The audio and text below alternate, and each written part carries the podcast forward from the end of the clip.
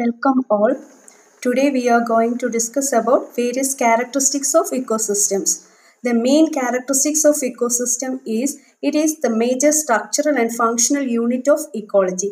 The second characteristics is that uh, it contains uh, numerous species diversity. The main function of the ecosystem is energy flow and uh, material cycling and ecosystem matures by passing from lesser complexes to more complex states and this phenomenon is called ecological succession